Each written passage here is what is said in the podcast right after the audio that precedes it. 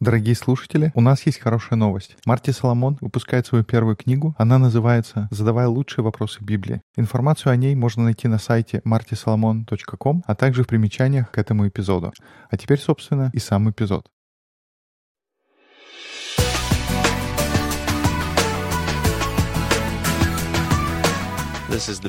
Добро пожаловать на подкаст под названием «Бема». У микрофона Марти Соломон и я его соведущий Брэн Биллингс. Сегодня мы продолжаем разговор о том, какого партнера Бог нашел в Аврааме. Мы читаем книгу «Бытия» с 18 по 22 главы. Мы сфокусируемся на нескольких моментах, но не будем читать буквально все. Наше первое обсуждение будет в 18 главе «Бытия», где мы видим, как Авраам становится примером гостеприимства. Я так понимаю, Марти, ты начнешь читать.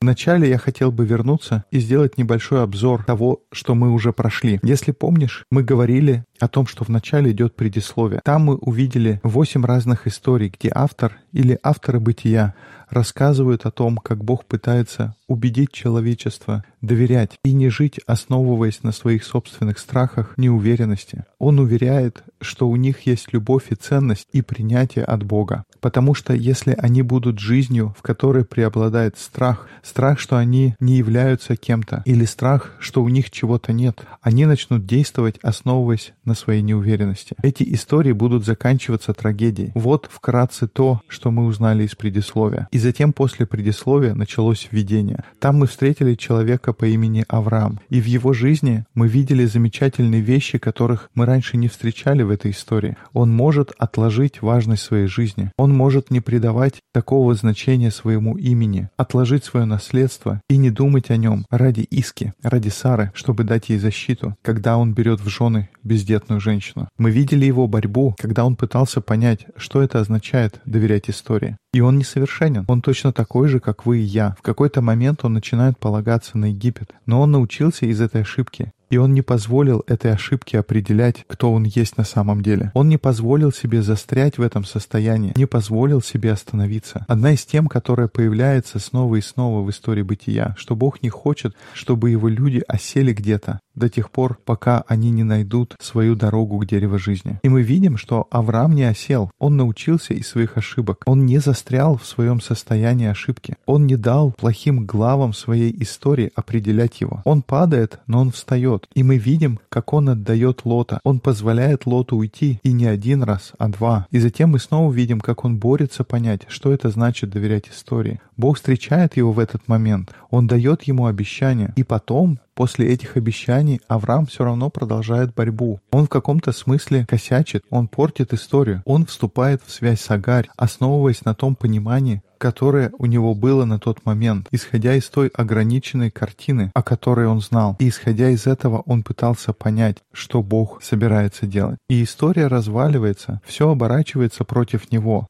Но приходит Бог, и он говорит, ты по-прежнему тот, кого я хочу себе в партнеры. И тогда я тебе даю знак. Я тебе даю знак соглашения, и это будет твоя ответственность его хранить. Это будет отличаться от истории Ноя, где Бог говорит, что я буду отвечать за знак соглашения. На этот раз Бог говорит, что в нашем партнерстве я даю тебе знак нашего соглашения. И этот знак, он будет такой, что его не потерять. Но через это я приглашаю тебя стать ближе в наших отношениях. Теперь я ожидаю от тебя чуть больше, Авраам, по сравнению с тем, сколько я ожидал от Ноя и вообще от людей в истории раньше. Бог дает ему завет обрезания. И это то, где мы продолжим эту историю. И почему я хочу делать такой обзор? Это потому что очень важно помнить контекст. Не только углубляться в детали, но всегда нужно помнить контекст, как развивалась история и куда она движется. А сегодня мы продолжаем сразу после истории обрезания. И остается нерешенным вопрос, каким человеком будет Авраам в этом соглашении, которое он получил, знаком которого является обрезание. Мы посмотрим, на что он делает и что происходит сразу после того, потому что это в каком-то смысле будет определяющим в его дальнейшем пути с Богом, кто он будет как человек, который следует за Богом. И с этими мыслями мы начинаем в Бытие 18 главе. «И ты мог бы, пожалуйста, читать, а я буду тебя иногда прерывать. И явился ему Господь у Дубравы Мамре, когда он сидел при входе в шатер во время зной дневного. Мне нравится здесь подумать о контексте, потому что если начать только с этого стиха, мы представляем себе, что он сидел у входа в шатер, кругом жара, и он отдыхает. Но нет, у него же только что было обрезание, и ему сейчас нужен небольшой отдых. Он возвел очи свои и взглянул, и вот три мужа стоят против него.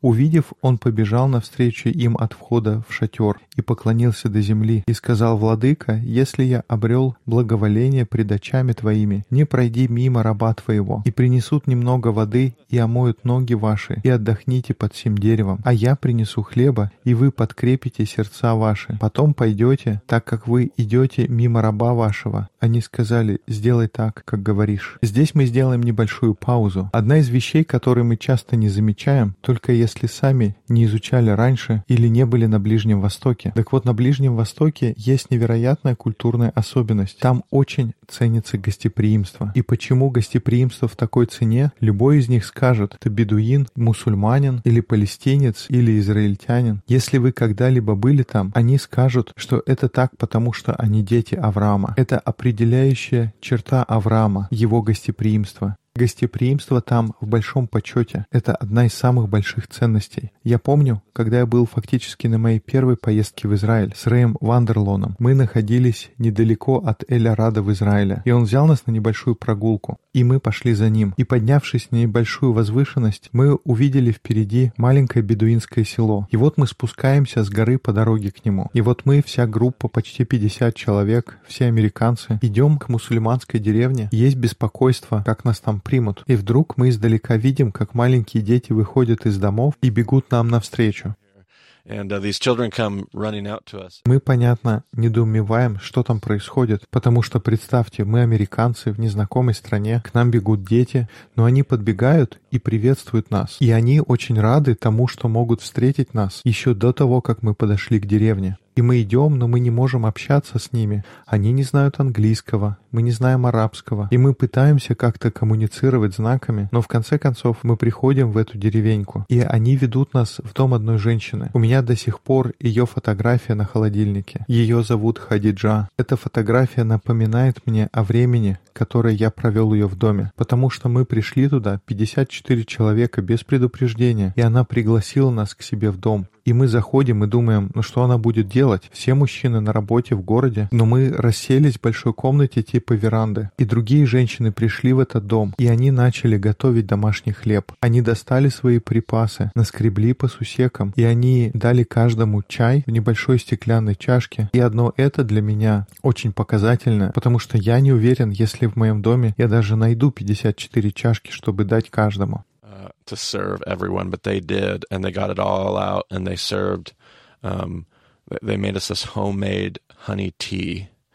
Uh, and tur- uh, it was almost like a Turkish tea, almost. It a Middle Eastern tea. Но у них нашлась чашка для каждого, и они подали нам домашний медовый чай. Чуть-чуть напоминает турецкий ближневосточный чай. И потом они испекли домашний хлеб. И мы ели хлеб и пили чай до тех пор, пока у них не закончились продукты, пока у них было что нам предложить. Я помню, как руководитель нашей группы, он говорил нам, как ценится гостеприимство, что это для них самая большая честь, самая великая радость. И он сказал, вы как американцы, вы захотите заплатить, заплатить за их услугу. И он сказал, даже не думайте, потому что вы украдете у них самую большую и великую радость и самую большую честь, которую вы можете им дать. Мы были там гостями, и я помню, что в какой-то момент, когда мы там отдыхали, мы через переводчика спросили Хадиджа, какая твоя самая большая мечта? И она присела на колени в центре нашего круга, раскрыла свои руки, посмотрела по сторонам, и как нам перевел переводчик, она сказала, что она хотела бы, чтобы мы сидели вот так всегда. Это было просто невероятно.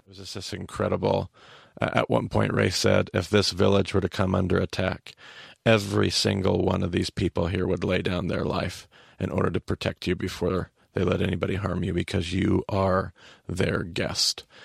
Um, it, it's an unbelievable experience to experience Middle Eastern hospitality, and uh, and they say И в какой-то момент Рэй сказал, что если бы на эту деревню нападали, каждый из жителей положил бы свою жизнь, чтобы защитить нас и не дать причинить нам вреда, потому что вы их гости. Это был невероятный опыт почувствовать на себе ближневосточное гостеприимство. И любая из этих групп людей скажет, конечно, мы так поступаем, потому что мы дети Авраама. И в этой истории, которую мы только что прочли, Авраам показывает себя человеком, который выйдет, чтобы приветствовать и быть гостеприимным хозяином этим троим людям. И он даже не знает, кто это появился посреди дня около его шатра. Но он встает им навстречу и идет. И я слышал возражение, что ну это большое дело как-то не укладывается в картину, что он побежал. И это правда. В ближневосточной культуре патриарх не бегает. Но я думаю, даже то, что это выпадает из культуры, это тоже может что-то значить. Conversation and that argument, we actually miss the thing that is happening right in front of us. Because these visitors stop by his tent но за всеми культурными спорами можно пропустить картину, которая разворачивается перед нами. Ведь что мы видим? Три гостя останавливаются около его шатра. И ты сказал об этом, Брент. Он сидит посреди дневного зноя, и чего бы вдруг ему вставать? Ведь у него только что было обрезание, но он встает, и он спешит им навстречу. А ведь мы помним, у него 318 человек в его хозяйстве. Он мог послать кого-то другого. Пошли Елизера, своего управляющего, пошли Сару. Но Авраам — это такой человек, который поднимется сразу после неприятной процедуры и поспешит послужить своим гостям. Он увидит их издалека и пойдет навстречу. Вот такой этот тип человека, которому Бог дал соглашение, про которого он говорит, что «я готов, я хочу быть партнером с ним». И если вернуться к той истории, которую я рассказывал про мою поездку, это был очень поучительный опыт, потому что все, что в моей культуре мне говорили о мусульманах, это только что они хотят меня убить, и они меня ненавидят, и они мои враги. Но то, что я испытал в тот день, это было совершенно другое. Это шло в разрез со всем моим пониманием, и я совершенно этого не ожидал. Это было что-то, что я сам бы никогда бы не сделал, потому что я слишком беспокоюсь о своей безопасности. Consider if we were at home это очень убедительная история. Представьте себе, что мы сидим дома и видим, как 54 мусульманина спускаются с горы. Я думаю, какая бы была моя первая реакция? Правил ли бы я своих маленьких детей встретить их на полпути к моей деревне? Я думаю, что бы я сделал? Закрыл бы все двери или наоборот открыл и пригласил их? Сделал бы для них пир и угощал их, пока у меня не закончится вся еда? Я думаю, я очень сильно беспокоюсь о моей безопасности, слишком беспокоюсь о своих страхах. Если вернуться к предисловию, то там я вижу, что Бог говорит, что если ты будешь поступать исходя из своего страха, если ты будешь поступать исходя из своей неуверенности, уверенности, мы не сможем снова собрать мир воедино. Или если говорить на языке Нового Завета, Царство Бога не может прийти в это место. Царство Бога не появляется там, где правит страх. Оно появляется там, где правит доверие. Доверие в то, что Бог контролирует все и что Бог позаботится об этом для меня.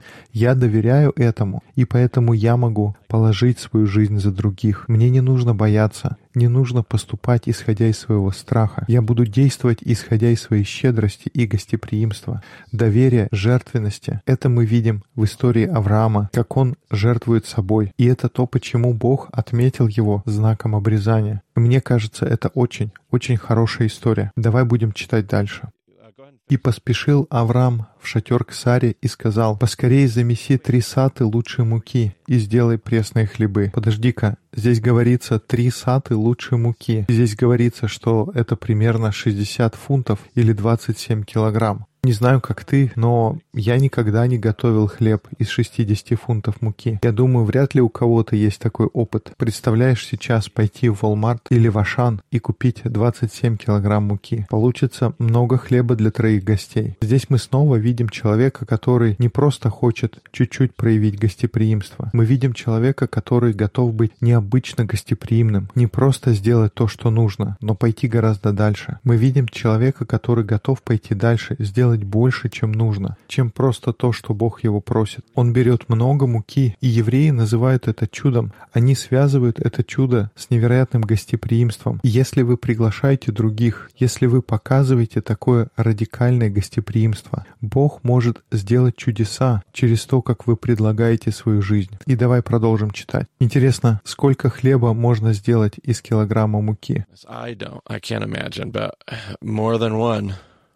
Uh, Ну точно больше, чем одну буханку. О, я вижу, Брент гуглит прямо сейчас. Ну-ка давай выясним. You got to find out. Because I don't think about weight of flour. Like, Right. what is that?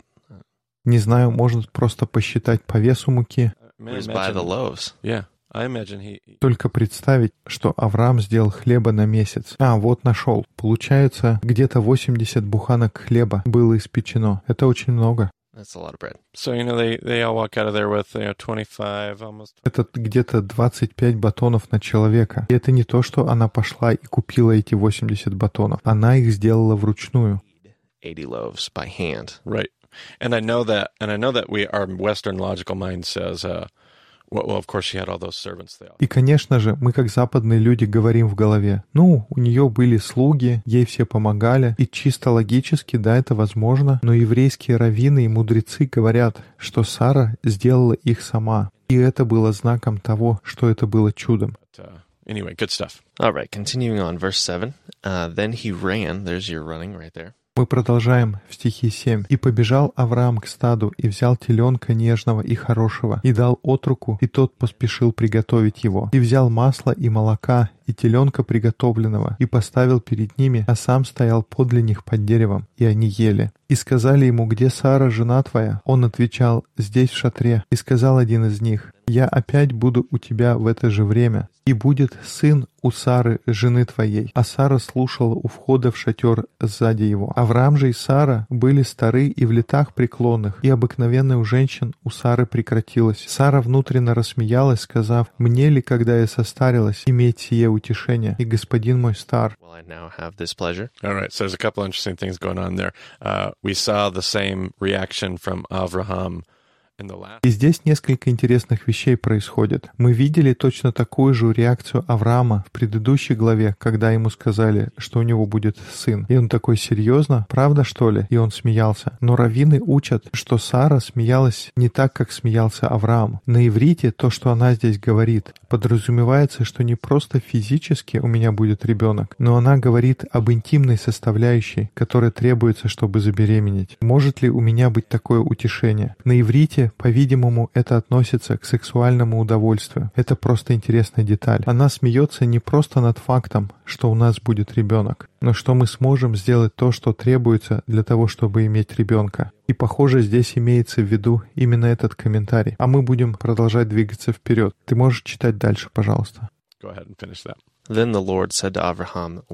И сказал Господь Аврааму, «Отчего это рассмеялась Сара, сказав, «Неужели я действительно могу родить, когда я состарилась? Есть ли что-то трудное для Господа? В назначенный срок буду я у тебя в следующем году, и будет у Сары сын». Сара же не призналась и сказала, «Я не смеялась, ибо она испугалась». Но он сказал, «Нет, ты рассмеялась». И небольшое замечание здесь. В какой-то момент Господь написано всеми большими буквами. Вначале Авраам обращается к нему как владыка, но в конце он обращается, используя имя Бога. Что он имеет в виду, когда говорит Господь? И это новый и интересный разговор о том, понимает ли Авраам, кто перед ним. Когда он увидел троих мужей, понимает ли он, что это Господь его навестил? Или он просто встречает троих гостей? И здесь, видимо, мы видим этот намек в Библии. Из-за того, как Авраам использует слово «Господь», вовсе не обязательно, что в тех людях, которые приходят к его шатру, он видит Бога. Он, видимо, просто видит людей и обращается к ним «господин» или «владыка», называя их так, просто чтобы показать им свое уважение. Да, вот здесь вначале написано, что Господь явился к Аврааму, и здесь имеется в виду имя Бога. Но затем, когда Авраам первый раз к ним обращается, он говорит, что если я нашел милость в глазах Господина, и здесь Господин с маленькой буквы, kind of bounce to the next few chapters here. Uh, this chapter continues, chapter 18, and you see uh, God reveal his plan um, about Sodom shows. Мы будем двигаться дальше. Мы пропустим несколько глав. В 18 главе мы видим, как Бог открывает Аврааму план про Содом. У нас еще будет об этом разговор. Но интересно, что Бог появляется, потому что ЗДК, вопль угнетенных, достиг моих ушей. Я хочу пойти посмотреть, насколько там все плохо. И Авраам затеивает такую торговлю. Он пытается выторговать спасение Содома, что на самом деле очень интересная история. Ведь одна из тех вещей, которые мы видим через все учение иудаизма, что патриархи — это были люди, у которых было то, что называется хуцпа. Пишется как Х-У-Ц-П-А. Это такой небольшой огонек внутри. Страсть иногда переводится как наглость. Это что-то, что у тебя есть внутри, что требуется, чтобы добиться своего. Авраам готов пойти вслед, чтобы достичь своего. И в этот момент истории он уже понимает, с кем разговаривает. Но он говорит, Бог — это не в твоем характере. Это не тот, кто ты есть. Это не то, что ты обычно делаешь. Ты не приходишь и не разрушаешь. А что, если найдется 40?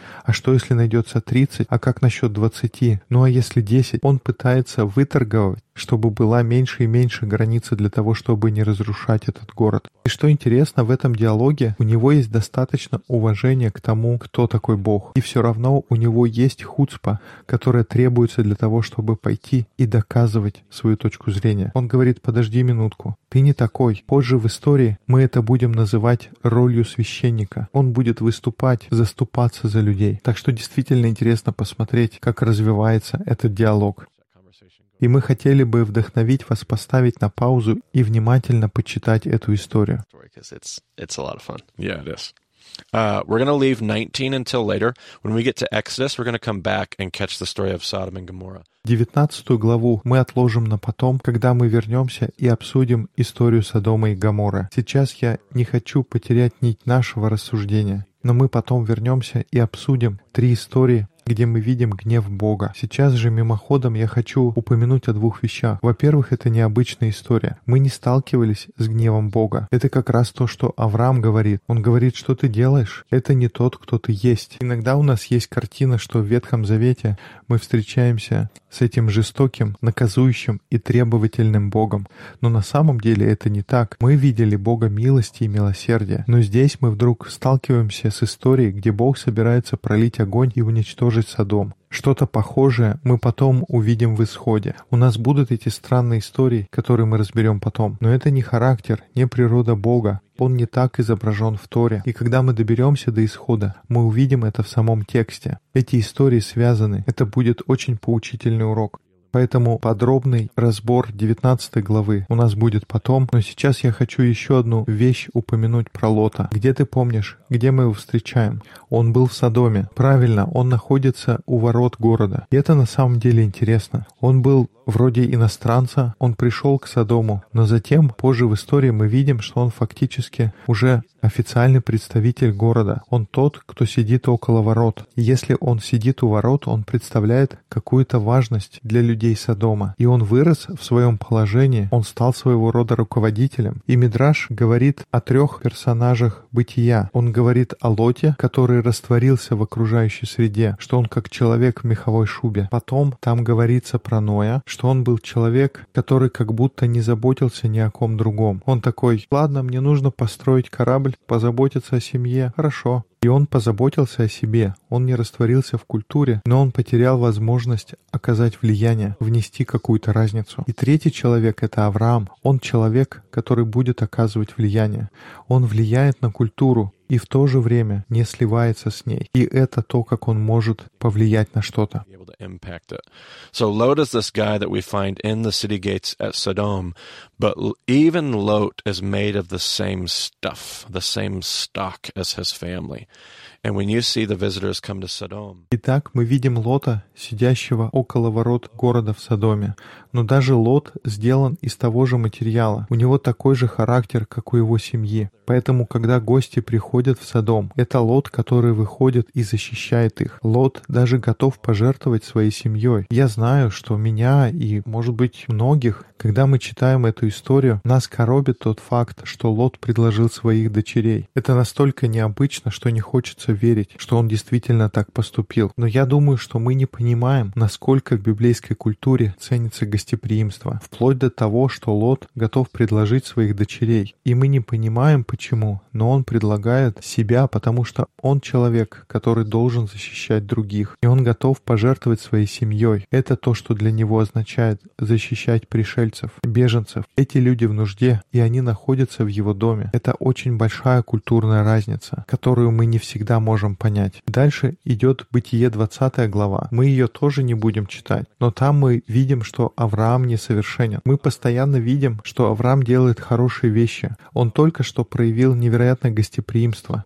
Такого мы раньше не видели в этой истории. Это будет его отличительной чертой на протяжении всех писаний. Но за этим невероятным гостеприимством последовала новая борьба. На этот раз он повторит свою ошибку с человеком по имени Авимелех. Он снова скажет, что Сара — это его сестра, точно так же, как он делал раньше. Я-то думал, он научится из своих прошлых ошибок. Но Авраам такой же, как я и как вы. И он повторяет те же самые ошибки, иногда еще даже в более худшем варианте. На этот раз у него гораздо меньше оправданий, чем в первый раз. В прошлый раз он старался защитить свою семью, он показывал, что он проявляет заботу, и в тот момент он пытался балансировать между ответственностью и что это значит поступить правильно. Но на этот раз, казалось бы, он уже должен был знать, но он все равно повторяет то же самое. Я не знаю, как для вас, кто слушает этот подкаст, но я могу себе представить, каково это — понимать, что какое-то действие переходит границы, понимать, насколько это может быть деструктивным, но тем не менее точно так же упасть и повторить ту же самую ошибку. И снова мы сталкиваемся с вопросом, застрянет ли Авраам в этом состоянии,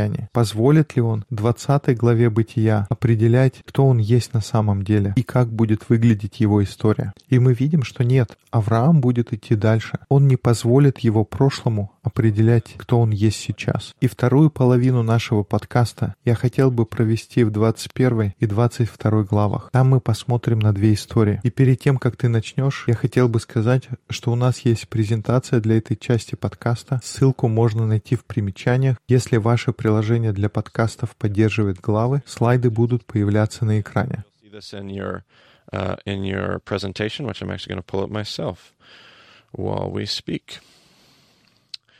Стихи из 21 главы мы поместили на первый слайд нашей презентации. И презрел Господь на Сару, как сказал, и сделал Господь Саре, как говорил. Сара зачала и родила Аврааму сына в старости его, во время, о котором говорил ему Бог. И нарек Авраам имя сыну своему, родившемуся у него, которому родила ему Сара, Исаак. И обрезал Авраам Исаака, сына своего, восьмой день, как заповедал ему Бог. Авраам был ста лет, когда родился у него Исаак, сын его. И сказала Сара, «Смех сделал мне Бог, кто не услышит обо мне, рассмеется». И сказала, кто бы сказал Аврааму, Сара будет кормить детей грудью, ибо в старости его я родила сына. Дитя выросло и отнято от груди. И Авраам сделал большой пир в тот день, когда Исаак отнят был от груди. И увидела Сара, что сын Агари египтянки, которого она родила Аврааму, насмехается, и сказала Аврааму, «Выгони эту рабыню и сына ее, ибо не наследует сын рабыни сей сыном моим Исааком». И показалось это Аврааму весьма неприятным ради сына его.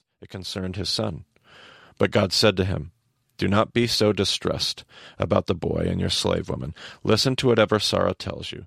Но Бог сказал Аврааму, «Не огорчайся ради отрока и рабыни твоей, ибо во всем, что скажет тебе Сара, слушайся голоса ее, ибо в Исааке наречется тебе семя. И от сына рабыни я произведу великий народ, потому что он семя твое». Авраам встал рано утром и взял хлеба и мех воды, и дал Агаре, положив ей на плечи и отрока, и отпустил ее. Она пошла и заблудилась в пустыне Версаве, и не стала воды в мехе, и она оставила отрока под одним кустом, и пошла, села вдали, в расстоянии на один выстрел из лука, ибо она сказала, «Не хочу видеть смерти отрока». И она села против, и подняла вопль, и плакала. И услышал Бог голос отрока, и ангел Божий с неба возвал к Агаре и сказал ей, «Что с тобой, Агарь? Не бойся». Бог услышал голос отрока, оттуда, где он находится. Интересно, что Бог слышит, как плачет отрок. Он не слышит плач Агари, потому что он услышал ЗДК. Мы об этом поговорим еще позже. Но ЗДК — это такой плач, который вызван несправедливостью. Это крик угнетенных. И здесь не говорится, что Бог услышал плач Агари. Он услышал плач отрока. «Стань, подними отрока и возьми его за руку, ибо я произведу от него великий народ». И Бог открыл глаза ее, и она увидела колодец с водою, и пошла, наполнила мех водою, и напоила отрока. И Бог был с отроком, и он вырос, и стал жить в пустыне, и сделался стрелком из лука. Мне всегда эти детали кажутся интересными и правильными, связанными друг с другом. Например, интересно, что она сажает его и уходит на расстояние выстрела из лука, а затем он вырастает и становится стрелком из лука. Я думаю, не способ ли это автора сказать, что вещи, которые мы делаем, они влияют на то, кем мы становимся.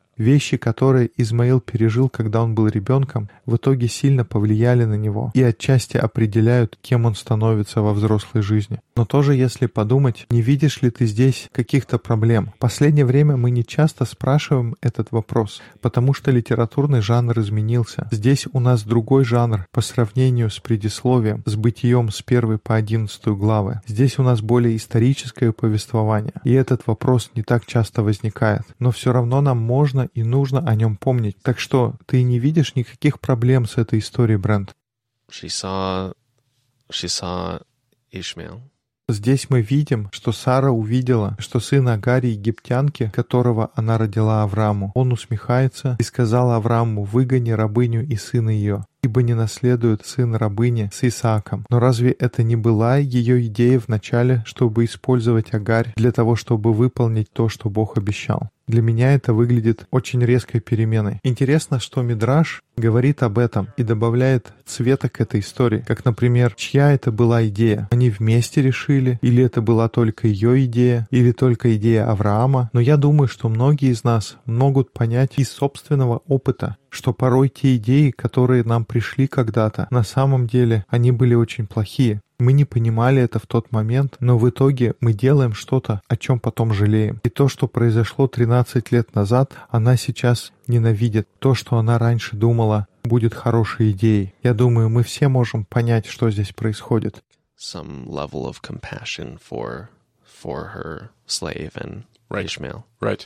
Even though, like, yeah, she she knows that God said it's to be through Sarah. И еще я думаю, что можно было бы ожидать, что у нее здесь будет какое-то сострадание к своей рабыне. Она знает, что Бог сказал, что от ее ребенка Бог произведет большую нацию. В тот момент она не знала, как все произойдет. Она попробовала что-то, эта вещь оказалась неправильной, но теперь здесь мы видим ненависть, и это не совсем укладывается в то, какими мы ожидаем видеть этих людей. Yeah, they're, yeah, they're human, just like that. Да, они люди, как и все мы. Какие-то еще проблемы?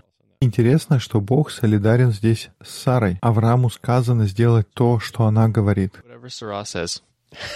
Yeah. Like, what? What? Right. And then later in Torah is going to make a law that essentially undoes this is going to happen again in the patriarch story with uh, Jacob. И затем позже один из законов будет говорить как раз об этом. Такая же история произойдет с другим патриархом. Мы увидим это в истории Иакова, но затем Бог даст им закон, который будет говорить, что нет, мы туда не вернемся, мы так не будем поступать. Если у тебя есть сын от другой жены, вне зависимости от того, это твоя любимая жена или нелюбимая, у этого сына есть право первенца. Но здесь как будто Бог говорит, что послушай, я позабочусь о них, но мы с тобой хотим рассказать другую историю. Это не то, как я хотел, чтобы история развивалась. Это то, почему я не хотел тебе говорить. Я не отвечал тебе в 15 главе. Я молчал тогда, но сейчас нам нужно разобраться с этой ситуацией. И да, это проблема. Problematic. But yeah. So then we see Abraham get some food and a skin of water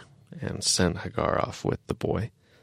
And when the water in the skin was gone, И тогда мы видим, что Авраам взял хлеба и мех воды, дал их Агаре и отправил ее с мальчиком. И когда вода из мехов закончилась, а я думаю, это было час, максимум полтора, она усаживает его под куст. just like Yeah, like one of the biggest things that bothers us about this story is uh is that mom just leaves her kid. Like she just leaves Одна из деталей, которая мне кажется необычным в этой истории, что мама просто оставляет своего ребенка, просто оставляет его под кустом умирать. Как вообще так можно поступить? Это привлекает внимание. Не уверен, если бы я смог так поступить со своими детьми. Эту историю сложно принять. Man, that's a hard story to stomach. Why does she even feel like Вообще, почему она думает, что его нужно оставить умирать? Я имею в виду, что Бог сказал Аврааму, сделай все, что Сара говорит, потомки произойдут от Исаака. Но знаешь, не переживай, от него тоже произойдет большой народ, потому что это твой потомок. Но я так понимаю, он это не передал Агаре. Right. Yeah. Very, very interesting story. Is there anything? Это тоже интересный момент. Но не кажется ли тебе, что есть что-то, что не на своем месте? Uh, it was a little while ago. Right. Like all the way back in chapter All 16. kinds of stuff has happened. Где мы встречались с Измаилом раньше? Это было давно, в 16 главе. И вот, после всех тех событий, он снова появляется. Мы читаем, как она кладет ребенка под куст. Как ты себе это представляешь? Что он за мальчик в тот момент? Он как будто маленький ребенок. Like a small child. Да, звучит так, что она кладет младенца, малыша, который сам не может двигаться. На самом деле он должен был быть достаточно взрослый, чтобы встать. Может быть, он не в такой хорошей форме, как она, хотя она уже взрослая женщина, ему уже 13 лет. Но судя по описанию, это не 13-летний мальчик, который должен был бы быть в хорошей физической форме и выдержать в пустыне гораздо дольше, чем его мама. Но эта история как будто не на своем месте, потому что мы встречаемся с Исааком в начале нее, но затем в следующий раз мы видим Исаака в следующей главе, где он уже достаточно взрослый, чтобы нести дрова. То есть мы видим, здесь мы перепрыгнули через 13 лет после рождения Измаила, и в следующей главе мы перепрыгиваем через 13 лет после рождения Исаака. Как будто эти две истории специально собраны вместе, чтобы идти одна за другой. Может, это стоит помнить, когда мы будем читать следующую историю. И тогда я начну читать следующую главу. «И было после сих происшествий Бог искушал Авраама и сказал ему, Авраам, он сказал, вот я. Бог сказал, возьми сына твоего, единственного твоего, которого ты любишь, Исаака, и пойди в землю моря, и там принеси его во все сожжения на одной из гор, о которой я скажу тебе. Авраам встал рано утром, оседлал осла своего, взял с собой двоих отроков своих и Исаака, сына своего, наколол дров для всесожжения, и, встав, пошел на место, о котором сказал ему Бог. На третий день Авраам возвел очи свои и увидел место то издалека. И сказал Авраам отрокам своим, «Останьтесь вы здесь со слом, а я и сын мой пойдем туда и поклонимся, и возвратимся к вам». И взял Авраам дрова для всесожжения и возложил на Исаака сына своего. Взял в руки огонь и нож, и пошли оба вместе. И начал Исаак говорить Аврааму отцу своему, и сказал отец мой. Он отвечал, «Вот я сын мой». Он сказал, «Вот огонь и дрова, где же агнец для всесожжения?» Авраам сказал, «Бог усмотрит себе агнца для всесожжения, сын мой». И шли далее оба вместе. И пришли на то место, о котором сказал ему Бог. И устроил там Авраам жертвенник, разложил дрова и, связав сына своего Исаака, положил его на жертвенник поверх дров. И простер Авраам руку свою и взял нож, чтобы заколоть сына своего. Но ангел Господень возвал к нему с неба и сказал, «Авраам, Авраам!» Он сказал, «Вот я». Here I am, he replied. Do not lay a hand on the boy, he said. Do not do anything to him. Ангел сказал, «Не поднимай руки твои на отрока и не делай над ним ничего, ибо теперь я знаю, что боишься ты Бога, и не пожалел сына твоего, единственного твоего для меня». И возвел Авраам очи свои и увидел, и вот позади овен, запутавшийся в чаще рогами своими. Авраам пошел, взял овна и принес его во всесожжение вместо сына своего. И нарек Авраам имя места тому, Иегова Ире. Посему и ныне говорится, на горе Иеговы усмотрится. Это одна из тех историй, с которой я вырос в церкви. Я часто слышал ее и привык к ней. Кстати говоря, это учение я взял от равина Дэвида Формана. У него есть великолепные уроки, которые гораздо лучше, чем то, что я сейчас говорю. У него есть сайт Алиф Бета, там есть этот и много других уроков. Так вот он говорит об эффекте колыбельной, когда ты слышишь историю так часто, что ты к ней привыкаешь и не замечаешь проблем. Здесь мы видим историю, в которой Бог говорит, что тебе нужно убить своего сына, и мы обычно слышим в церкви, что какой поворот, какая невероятная вера у Авраама. Он же неспроста зовется отцом веры.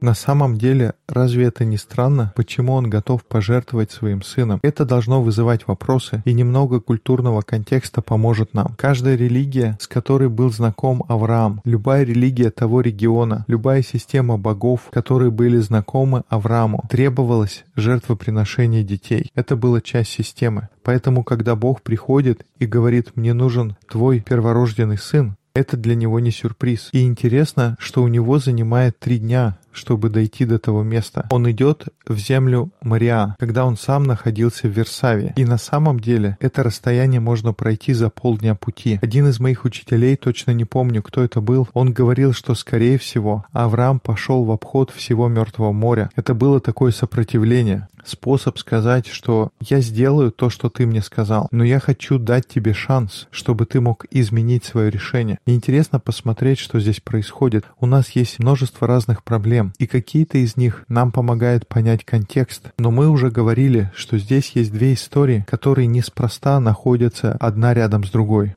next to one another.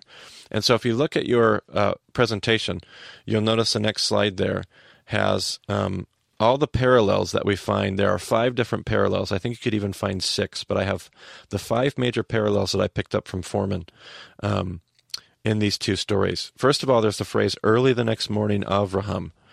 Uh, that exact Hebrew phrase and its usage is only used these two times in Torah, right here in these two stories in Genesis.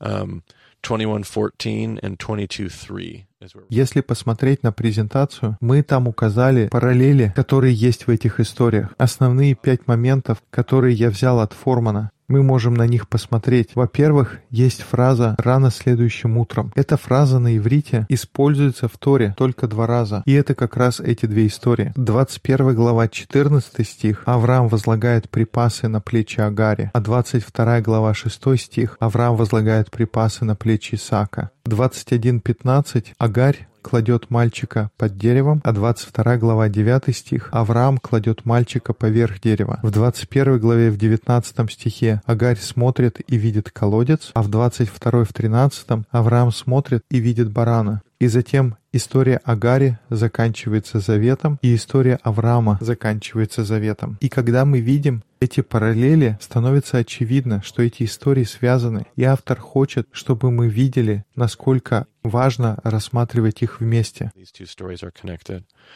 These two stories are connected. So if I were to go back to the Avraham story, I would be looking for clues. И если посмотреть на историю Авраама, я бы искал какие-то зацепки, намеки, какую-то карту сокровищ. Что ты думаешь, Брент, мы можем здесь найти? Всегда можно попытаться найти хиазм.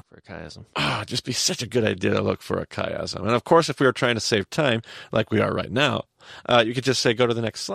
О, это была бы замечательная идея. И мы ускорим весь процесс, потому что Марти уже расписал весь хиазм для нас. Если вы посмотрите на следующий слайд презентации, там тот же самый текст с моими пометками. И можно, конечно, было сделать чуть покрасивее, но вначале я обвожу самые внешние упоминания. И это даже не слово, это как такое сопряжение. Если посмотреть в другой Библии, например, Blue Letter Bible, там не будет обозначения для этого слова. Это такое проходящее сопряжение. Оно используется для того, чтобы перевести слова вокруг него. И фраза «вот я», как я понял из объяснений, на иврите она звучит как «ханани», и в конце истории мы встречаем то же самое слово. Итак, в начале Бог обращается к Аврааму, и он говорит «Ханани, вот я». А в конце ангел говорит Авраам, Авраам, и тот говорит Ханани, вот я. Если посмотреть на следующий уровень, мы видим эту идею, что Авраам взял дрова для сожжения и положил на Исаака, а во второй половине он связывает Исаака и кладет его на жертвенник поверх дров. Uh, you might notice the phrase "they went on together" on the front end of the chiasm, and the back end of the chiasm there in the green, and then in the uh, the purple color there, I have underlined. И потом ты замечаешь, что фраза «отправились вместе» есть в первой половине и затем во второй половине хиазма. И тогда фиолетовым я обвел центр хиазма. И кажется не совсем понятным почему. Но перед этим можно я спрошу тебя, Брент? Я знаю, сейчас у тебя нет детей, но давай представим, что у тебя есть ребенок, и вы поднимаетесь по горе, и у тебя есть приказ убить своего сына. Ты понимаешь, что должно вот-вот произойти, и как ты ведешь себя, когда ты поднимаешься. Ну, радости будет мало. Not happy. Right, you're not happy, right? And a lot of people. Многие, с кем я говорю, отвечают, что ну я буду плакать, буду весь подавленный. Но Форман когда учит об этом, он говорит, нет, это невозможно, чтобы Авраам вел себя так. Понятно, он расстроен, когда поднимается, но если представить, что я плачу или весь в шоке, что твой сын сделает у подножия горы? Он не пойдет с тобой, ну или, по крайней мере, будет постоянно спрашивать. Если я плачу, он будет идти рядом и все время, что случилось, в чем дело? What's the matter, Dad? Do you want to have the conversation about what's the matter, Dad, at the bottom of the mountain? No, you do not, right? So, so you have this problem here. You're talking about... А тебе хочется говорить, в чем дело? Там, у подножия горы. Ты не хочешь объяснять. И в этом проблема. Поэтому ты идешь и говоришь о чем угодно лишь бы не было видно, что ты расстроен. Ты говоришь о погоде, о выборах, о компьютерных играх и так далее. Или вот, посмотри, это мертвое море, оно сегодня особенно красивое. Dead Sea, what a pretty dead. You're doing, look at those clouds on the horizon. I think that's a storm coming. The one thing you're not dealing with. And what's interesting about that is when you look at verse, let's see here, when you look at verse 7, it says, Isaac spoke up and said to his father Abraham. In the Hebrew, that word spoke up uh, usually implies an interruption. It Avraham is talking. He's like going about his business. He's distracting, and and his son. Или ой, посмотри, там облака, Что это они на горизонте собираются. И интересно посмотреть в том месте, где говорится «И начал Исаак говорить к Аврааму отцу своему». На иврите слово начал говорить, обычно оно означает, что кого-то перебили. То есть Авраам постоянно говорит. Он рассуждает, говорит на отвлеченные темы, но Исаак перебивает его и задает вопрос, от которого Авраам пытается отмахнуться, о том, о чем он пытается не думать. Потому что какая основная роль как отца? Это защищать свою семью, защищать своих детей. И представьте борьбу Авраама. Бог сказал ему пожертвовать своим сыном. И здесь Исаак неосознанно обращается к нему именно с этим вопросом. И это критический момент для Авраама. Ему нужно принять решение, бить или бежать. Убежит ли он из этой ситуации? Подастся ли он страху? Что он будет делать? И мы видим, что он говорит «Вот я, сын мой». Это та же самая фраза, которая используется в начале и в конце хиазма. Это та же самая фраза «Вот я» most critical need, in Isaac's moment of critical need, Abraham says, I know that we're going through a horrible desert, and I don't know how this is going to work. В этот критический момент, момент, когда Исаак нуждается, Авраам говорит, «Я знаю, мы идем по ужасной пустыне. Я не знаю, как все сложится в итоге, но единственное, что я знаю, я тебя не оставлю». Помнишь, что мы сказали? Какая была проблема в истории с Агарью?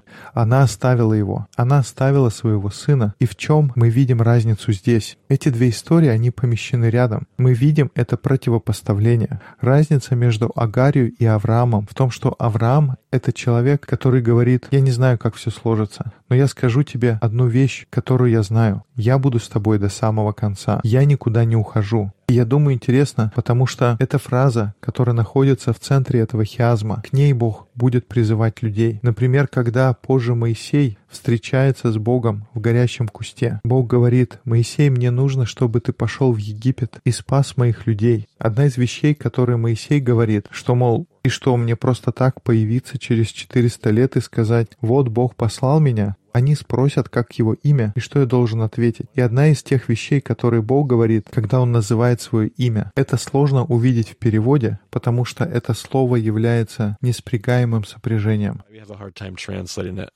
Uh, I am, we say, I, I am that I am. Бог говорит Аврааму, «Мое имя — Я есть». И мы говорим «Я есть», но на самом деле это означает «Я был», «Я есть» «Я всегда буду». Это такое закрытое сопряжение. Вот я, я здесь, я был здесь, и я буду здесь. Я думаю, здесь Бог обращается к истории, к этой фундаментальной истории их отца Авраама и говорит, помнишь историю своего великого отца Авраама? Кем он был? Я выбрал его. Мне нравился Авраам, потому что он был здесь. У него есть эта часть Бога. Бог — это тот, кто никогда нас не оставит. И Авраам был такой же. Это то, почему Бог выбирает его. Он говорит, я такой же. И это удивительная история в исходе, потому что когда Бог говорит Моисею, он говорит, вернись и скажи рабам, которые были рабами в Египте 400 лет, скажи им, что я никогда их не покидал. Я был с ними все это время. Я никогда не оставлял их в момент величайшей нужды. Скажи им, что это мое имя. Они думают, что я пропал, но я их ни на минуту не оставлял. И я думаю, конечно, мы увидим это в Новом Завете. Можно говорить об Иисусе, когда он спросил, кого вы ищете, а солдаты ответили Иисуса из Назарета, он им ответил на иврите, потому что, я думаю, это был его язык. А за ним пришли такие же евреи из храмовой стражи. Он ответил им на иврите. Он сказал «Ханани», и они все упали. В этот момент большой нужды, в момент, когда нужно решиться бежать или бороться, он понимает, что его ждет крест, и будет ли он бороться или убежит. Он говорит «Вот я, я никуда не иду. В тот момент, когда я тебе очень нужен. Вот я. Я буду агнцем, который запутался в колючих ветках. Мы тоже можем говорить о картинах из Откровения. Там тоже есть отсылка к этой фразе «вот я». И это полностью логично использовать там, потому что в тот момент церковь преследовали, и люди хотели понять, стоит ли держаться за это учение. А Иоанн пытается донести им, что нужно стоять, нужно держаться. Иисус говорит, в этот момент огромной нужды я тебя не оставил. И, конечно, у нас по-прежнему есть проблема, почему Бог поставил Авраама в такую ситуацию и сказал ему принести эту жертву. Кому-то это может показаться примитивным и варварским способом, но если ты помнишь, что Бог восточный, а не западный, потому что для западного человека Бог бы сидел на троне и стал бы объяснять Аврааму, во-первых, тебе нужно понять, я не такой, как другие боги.